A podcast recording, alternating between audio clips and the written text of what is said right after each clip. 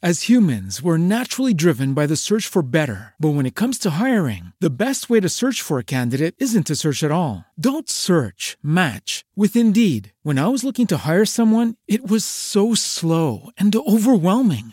I wish I had used Indeed. If you need to hire, you need Indeed. Indeed is your matching and hiring platform with over 350 million global monthly visitors, according to Indeed data, and a matching engine that helps you find quality candidates fast. Ditch the busy work. Use Indeed for scheduling, screening, and messaging so you can connect with candidates faster. And Indeed doesn't just help you hire faster. 93% of employers agree Indeed delivers the highest quality matches compared to other job sites, according to a recent Indeed survey. And listeners of this show will get a $75 sponsored job credit to get your jobs more visibility at Indeed.com slash podcast. That's Indeed.com slash podcast. Terms and conditions apply.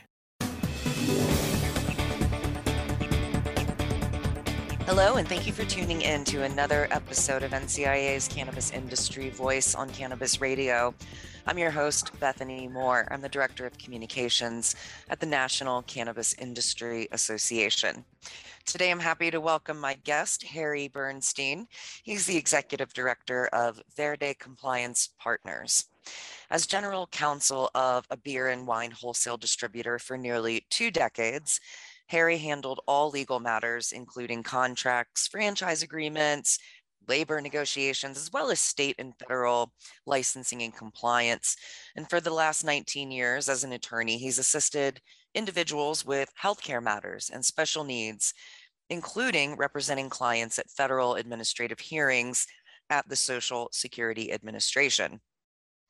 His company, Verde Compliance Partners, is a national consulting firm focused on guiding clients through federal cannabis permitting and regulatory compliance. The firm prepares and navigates cannabis growers and processors through the regulatory, legal, and administrative requirements necessary to comply with current and future federal regulations. The team consists of senior level experts with decades of experience consulting in federal, state, and local permitting, regulation, and compliance in the cannabis alcohol, and tobacco industries. Harry, welcome to the show today. Bethany, thank you so much for uh, inviting me and for having me.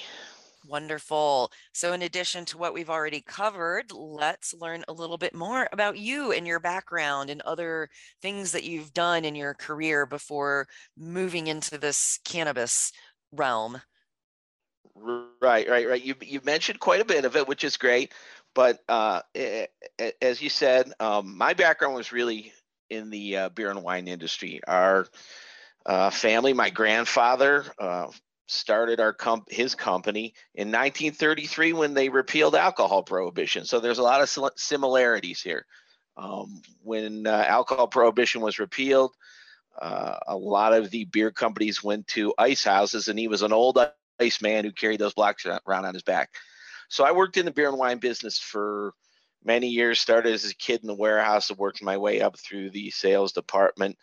And then when that industry, like a lot of others in the 90s, started to consolidate, we kind of saw the writing on the wall. Um, breweries and wineries and liquor companies were merging, and they really didn't want to work with local distributors.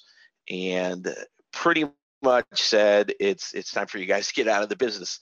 Fortunately, I had my law degree because again, that industry is extremely regulated, and it was something we thought was necessary to have somebody in house with a law law background. I took that degree and started my own practice. Um, did some consulting for those industries. Uh, did uh, uh, a lot of employment and workers' compensation law, and then I kind of morphed my practice over the years to working with people in the disabilities community. Uh, and that was pretty much what I was doing and still do a lot of that helping people when I sort of kind of slid into the cannabis industry, it's it's it's something that's a little bit uh, a different way of getting here. So um, yeah, absolutely. That's, that, that's my primary background. Yeah, that was a little bit of hopscotching around a lot, a lot of different industries and roles. That's very interesting as well. Um, so let's talk about that slide into the cannabis industry. Like, what was that like uh, and what was your relationship with the plant as we like to say Right. So it really wasn't on my radar. I had enough going on, although it was starting to creep into the Social Security area because of the conflict with federal law there. I had uh, clients not in Ohio to that point because we didn't uh, legalize it for medical in 2015, but there were clients legally treating it in their state using cannabis. But under Social Security law, you can't be using any um, uh, illegal illegal drugs and still receive benefits. So there's clearly a conflict there. But again, I really didn't have an idea as to what was it going on and digging into it. But when Ohio did pass in 2015 a medical use bill, I had some family members who were open-minded but did come from that reefer madness generation and said, you know, my doctor's telling me to look at this. Well, he's not telling you; he's recommending. they can't tell you, and I started to research it, and I saw some of the issues out there, um, whether it be with the extreme limits that Ohio was putting on on on the product itself and the dispensaries.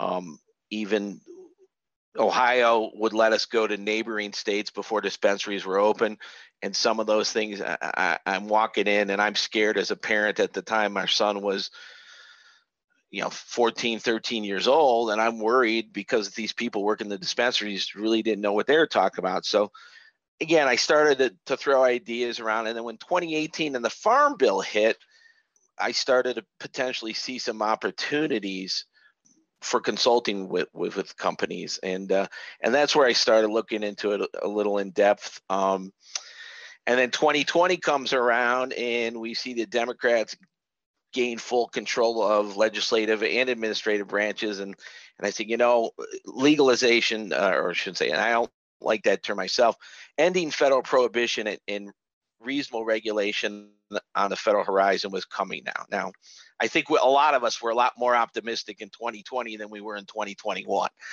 but that's that's something else. Mm-hmm. So I, I I met with some colleagues of mine who came from the government side um, and said, you know, am I crazy?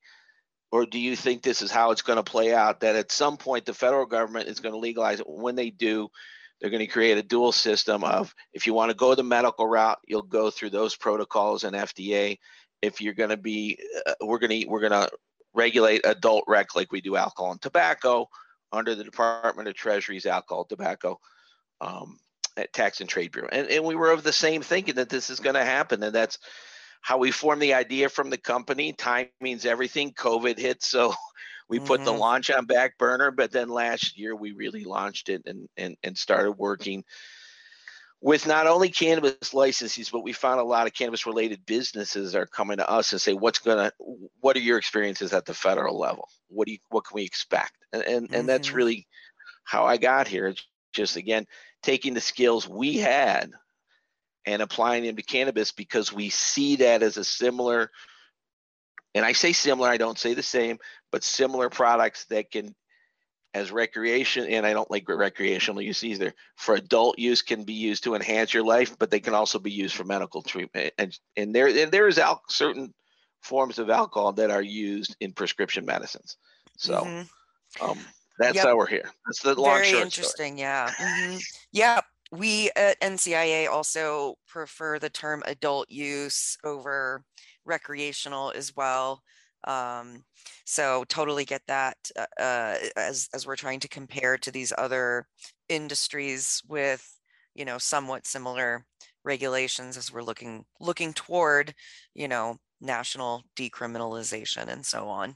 So currently it is the year 2023 believe it or not and like you mentioned the farm bill in 2018 and it feels like that was just a couple of years ago but actually it was more like five years ago. Right um, so here we are in 2023 and your company is launched and moving along what are your goals for this year and just tell me a bit more about what your company is up to well, I, I, again, our, our goal is really to educate people. And I think that's that should be the goal, and that's certainly what a great job NCIA does. They're an incredible uh, resource for education, and what we're trying to explain to our clients and and to NCIA members today, or any other podcast or, or news news interview we do, is that it's common. You can certainly you can certainly wait until a bill is written and then 90 days later regulations are written and then you can try to do what you need to do to get a federal license or comply with whatever the system's going to be. Uh, what we're trying to say is this is the way the us government operates. They're not going to reinvent the wheel. Yes cannabis is different but we think we can help you because of our experiences in, in the alcohol industry as much as anything else. And mm-hmm. I and I really think, and when you look at the the bills as they're written, and it was interesting because when when Representative Mace put forward hers, I, I, I picked up right away that she is really specifically and she called and, and she wants to treat cannabis like alcohol.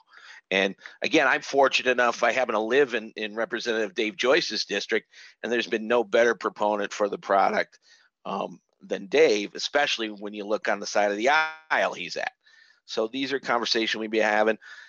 I know a lot of people aren't optimistic, but I am optimistic because I think this. We know number one is the one issue most voters will support, and number two, it's got support on both sides of the aisle and it's really not going to alienate too many people if they come to a reasonable compromise. Um, so that's where we're at. Again, they say the best day to prepare was yesterday. The second best day is today. there's lots of things. There's lots of things you can start doing today, um, even without knowing what the bill is, but knowing knowing who you're going to be working with in the federal government. Absolutely. Makes perfect sense. And I, I love that phrase that the, the best time to start preparing is yesterday. But if you're a little too late to the game, there's always today. I love that. Yeah.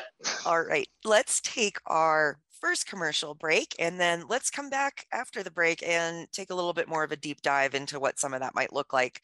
Uh, we'll be right back. Stay tuned. NCIA's Cannabis Industry Voice will return once we give a voice to our sponsors. As humans, we're naturally driven by the search for better. But when it comes to hiring, the best way to search for a candidate isn't to search at all. Don't search, match with Indeed. When I was looking to hire someone, it was so slow and overwhelming. I wish I had used Indeed. If you need to hire, you need Indeed. Indeed is your matching and hiring platform with over 350 million global monthly visitors, according to Indeed data, and a matching engine that helps you find quality candidates fast. Ditch the busy work. Use Indeed for scheduling, screening, and messaging so you can connect with candidates faster. And Indeed doesn't just help you hire faster. 93% of employers agree Indeed delivers the highest quality matches compared to other job sites, according to a recent Indeed survey. And listeners of this show will get a $75 sponsored job credit to get your jobs more visibility at Indeed.com slash podcast. That's Indeed.com slash podcast. Terms and conditions apply. All right, we're back on NCIA's Cannabis Industry Voice, and I'm your host, Bethany Moore with NCIA, and I'm talking with Harry Bernstein of Verde Compliance Partners. So, to dive right in, the cannabis industry has a plethora of regulations to follow. Compliance is the name of the game. It's so con- crucial um, in fact, some operators, if anyone's been listening to this show for the last six years, you've heard me say cannabis is more heavily regulated than plutonium. uh, so let's start by talking about some of these complicated and challenging regulations that cannabis operators are already dealing with at the state level, uh, since it is currently still illegal at the federal level. What are your thoughts on that, Harry? Yes, yeah. So um, I, will I'll go back a little bit to the to the alcohol comparison. Mm-hmm. So when alcohol prohibition was repealed under the 21st Amendment, they specifically gave the states the rights to regulate alcohol sales and production within their borders, which again, it, it's directly similar to what's going on now, except it's happened vice versa. The states are creating their rules, and then they're kind of waiting for the government to to to give them the, the federal government to give them give them the go ahead. And, and well, they're not even waiting; they're just doing it. So I think it can be done, but I also think you need some some federal oversight. I, you know, there's a lot of things the states this isn't what they do. They usually wait for the federal government to create the regulations, and then they they kind of go from there. So they had to develop their own, and obviously California, Colorado, Oregon came online first, and they did some things, and then a lot of people, a lot of states copied those things, and then other states learned from those things and didn't do similar things. Right. So I think, like anything else, it's it, it's it's going to be streamlined. It's very difficult. There's a lot of um, constantly changing things. You're going down. The states gave extreme power to the uh, municipalities, which they usually don't do, but in a lot of states and municipalities, are, are uh, the regulations are affecting the business uh, pretty significantly. Um, yeah. So, so yes, to some extent, it is more heavily regulated. And I want, you know, I can't speak to plutonium, but certainly more than alcohol. yes. But it is very similar to alcohol. But, but what happens is, and you found this and, and, you, and you see this as a real problem is without federal oversight when you have multi-state operators they're really putting a bind because you know they're dealing with one set of regulations over in california another set in ohio a third in michigan and a fourth in massachusetts. So so right. those are the operations that are more difficult. Generally they have more resources and more lawyers though so they're able to do that. So um and again point being is it'll eventually work itself out because alcohol has been doing it for 90 years, the alcohol industry. So it'll it'll eventually get through it. But they do need some oversight and some guidance for the federal government. And frankly, these businesses need access to money too. We also know the 280E problem and and the other issues going on with the stigma um, of the industry itself. So Right. Yes, we we've got plenty of challenges and hoops to jump through, and uh, a, a, mishmash of regulations depending on where you're operating. And uh, you know, I feel I feel for those multi-state operators who kind of have to almost reinvent the the wheel when they move into a different state, depending on what right. the rules look like. Yeah. So I you mean, know, one thing I do want to touch on too, and and, and I don't know if you were going to get there um, is that to some extent the industry also has to regulate itself, and this is what we learned from the from the alcohol businesses. If you get bad bad actors out there, it makes you all look bad.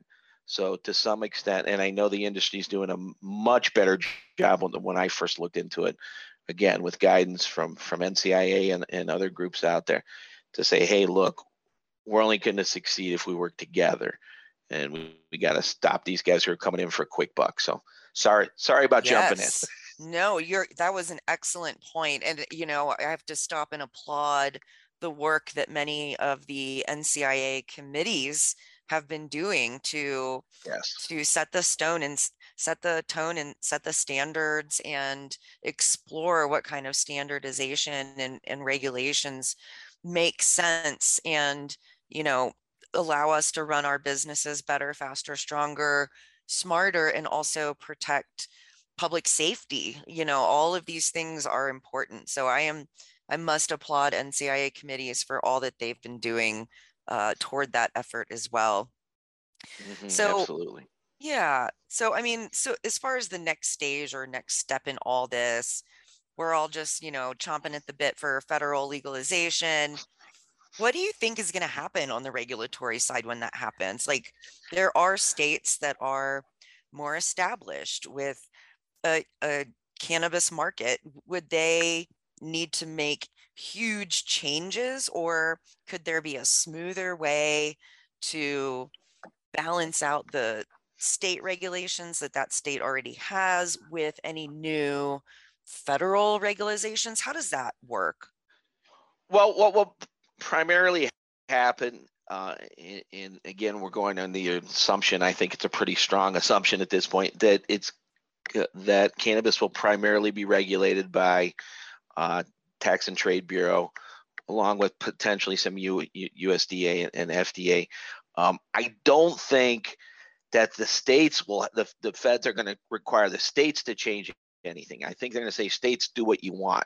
Right. Um, so to that that effect, I, I think to the license holders, to some extent, it's going to be a simpler process than dealing with the state because really when it comes to regulating alcohol and tobacco the federal government's concerned about public safety.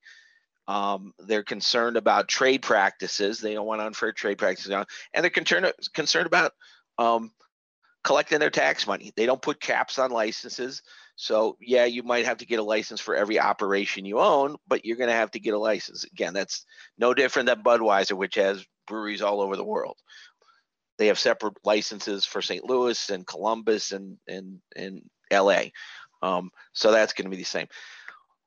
What I would say is you're going to have to do a really, if you're a cannabis license holder, a really good job of keeping good records on who your owners are, your managers are, anybody with means and control. And when I say owners, it's generally 10% or more in equity because that's where the government, the feds will do a deep dive into into the people here who have control. They want to make sure that people with certain types of and we're not and we're actually we're not even talking about any type I should say any type. Generally we're not talking about any type of uh, uh, illegal drug conviction. They're looking more at fraud and violent crimes and tax crimes than they are. So keep your records up to date. The other, other thing is you're going to want to have a real good record of the source of your funds. Where did the funds come from to start your company? Again they don't hand out licenses to people who generated their income from illegal activities. Now that's going to be a gray issue i think that's going to be worked out. Um, and then be and then become familiar with you know again department of treasury tax and trade bureau the alcohol tobacco and it's still called alcohol tobacco and firearms. Um, mm-hmm. and, and uh and and and and find out how those Merchants people do things because, yeah well you know that that show thank you for yeah, smoking right our movie right. sorry go on. well on. that goes back that goes back to eliot ness's you know because when the again prohibition created crime we all know that yes. so not only did we get when we when we ended prohibition we had to create a new group of law enforcement individuals to to to undo what they did through the prohibition of alcohol so um and again, I think a lot of these, I really don't. Th- I think if you close the door and turn off the media, you would have had a cannabis uh, uh, ending ending prohibition bill already. The problem is, is there's too much too much playing to the TVs, and and we know how they talk. Sometimes, you know, politicians have to be accountable for certain other things.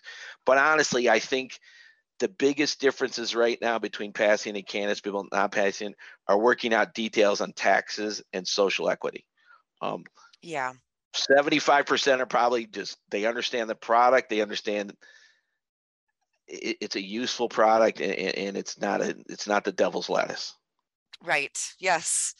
Oh gosh, so many interesting names have been generated for cannabis over the years. Um, yeah, thank you for that breakdown. Uh, we're going to jump and take our last commercial break, and then we'll come back and wrap up this episode with Harry from Verde Compliance Partners. So stay tuned. We will be right back. NCIA's Cannabis Industry Voice will return once we give a voice to our sponsors. All right, we're back on NCIA's Cannabis Industry Voice on Cannabis Radio. I'm talking with Harry Bernstein from Verde Compliance Partners. And uh, before we talk about uh, lobbying, which is a really fun thing that NCIA encourages its members to get involved with every year.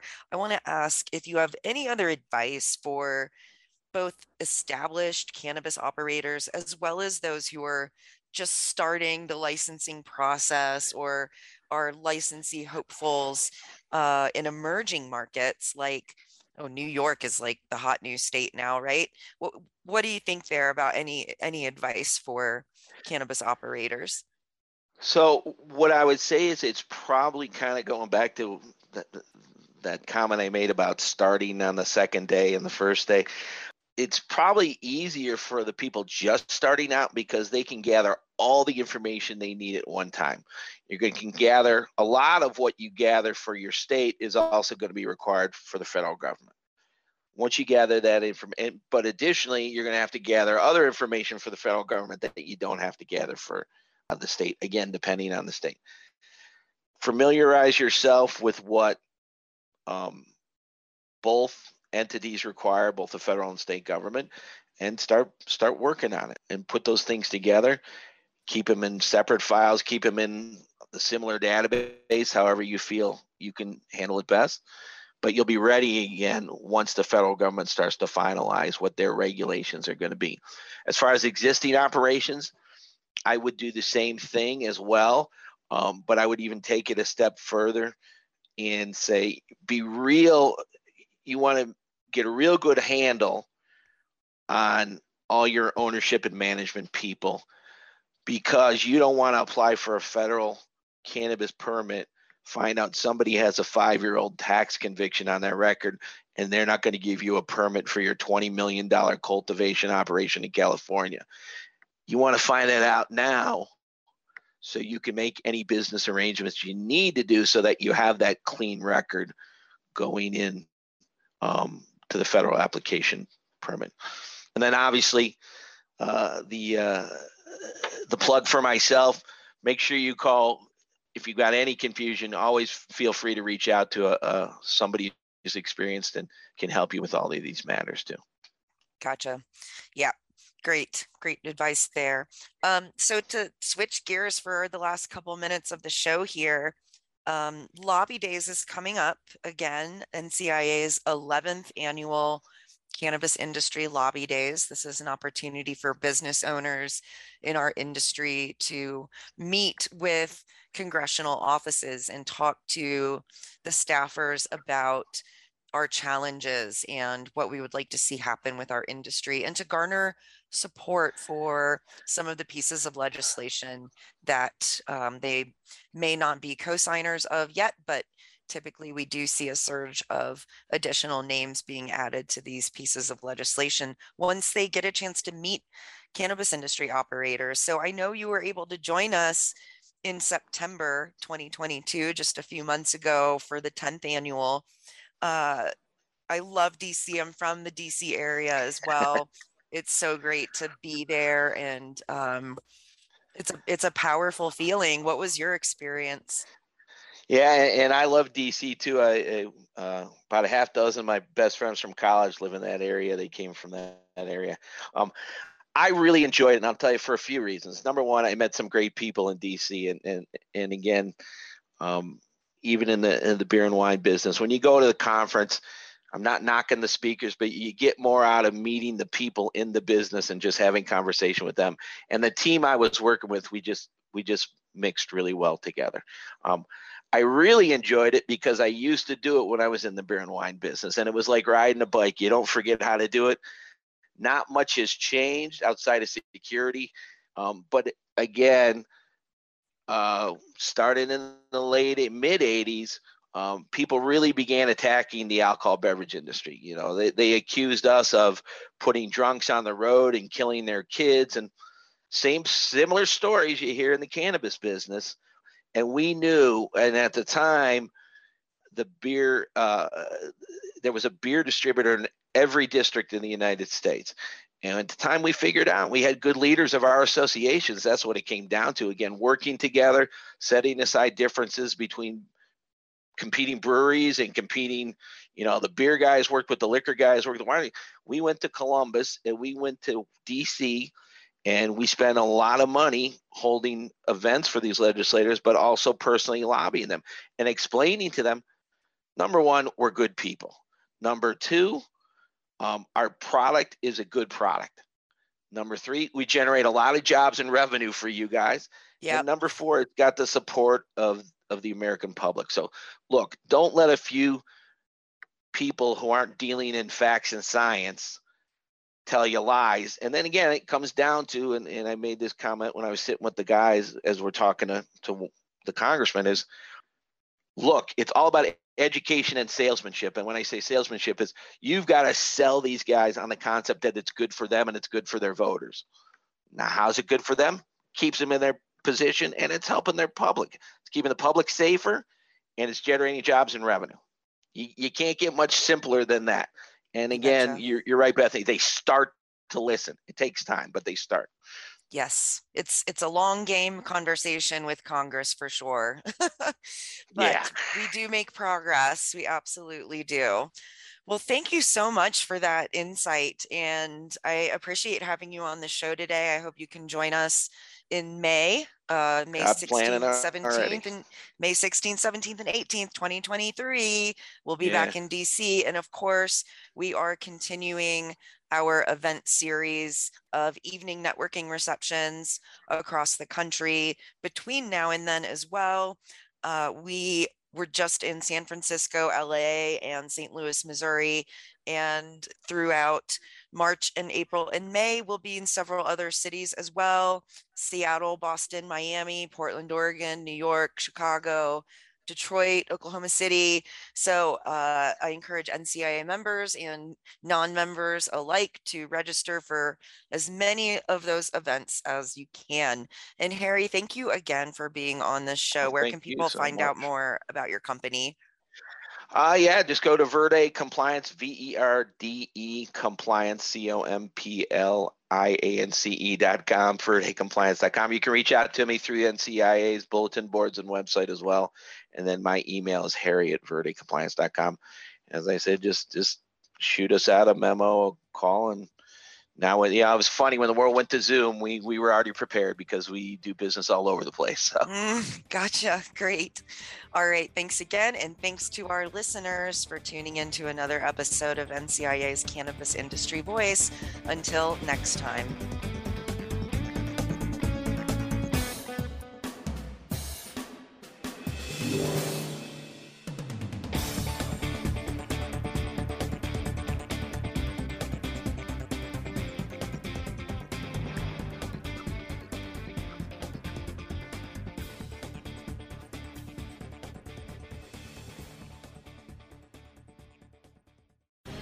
The opinions expressed on this CannabisRadio.com program are those of the guests and hosts and do not necessarily reflect those of the staff and management of CannabisRadio.com. Any rebroadcast, republication, or retransmission of this program without proper consent is prohibited. As humans, we're naturally driven by the search for better. But when it comes to hiring, the best way to search for a candidate isn't to search at all. Don't search, match with Indeed. When I was looking to hire someone, it was so slow and overwhelming. I wish I had used Indeed. If you need to hire, you need Indeed. Indeed is your matching and hiring platform with over 350 million global monthly visitors, according to Indeed data, and a matching engine that helps you find quality candidates fast. Ditch the busy work. Use Indeed for scheduling, screening, and messaging so you can connect with candidates faster. And Indeed doesn't just help you hire faster. 93% of employers agree Indeed delivers the highest quality matches compared to other job sites, according to a recent Indeed survey. And listeners of this show will get a $75 sponsored job credit to get your jobs more visibility at Indeed.com slash podcast. That's Indeed.com slash podcast. Terms and conditions apply.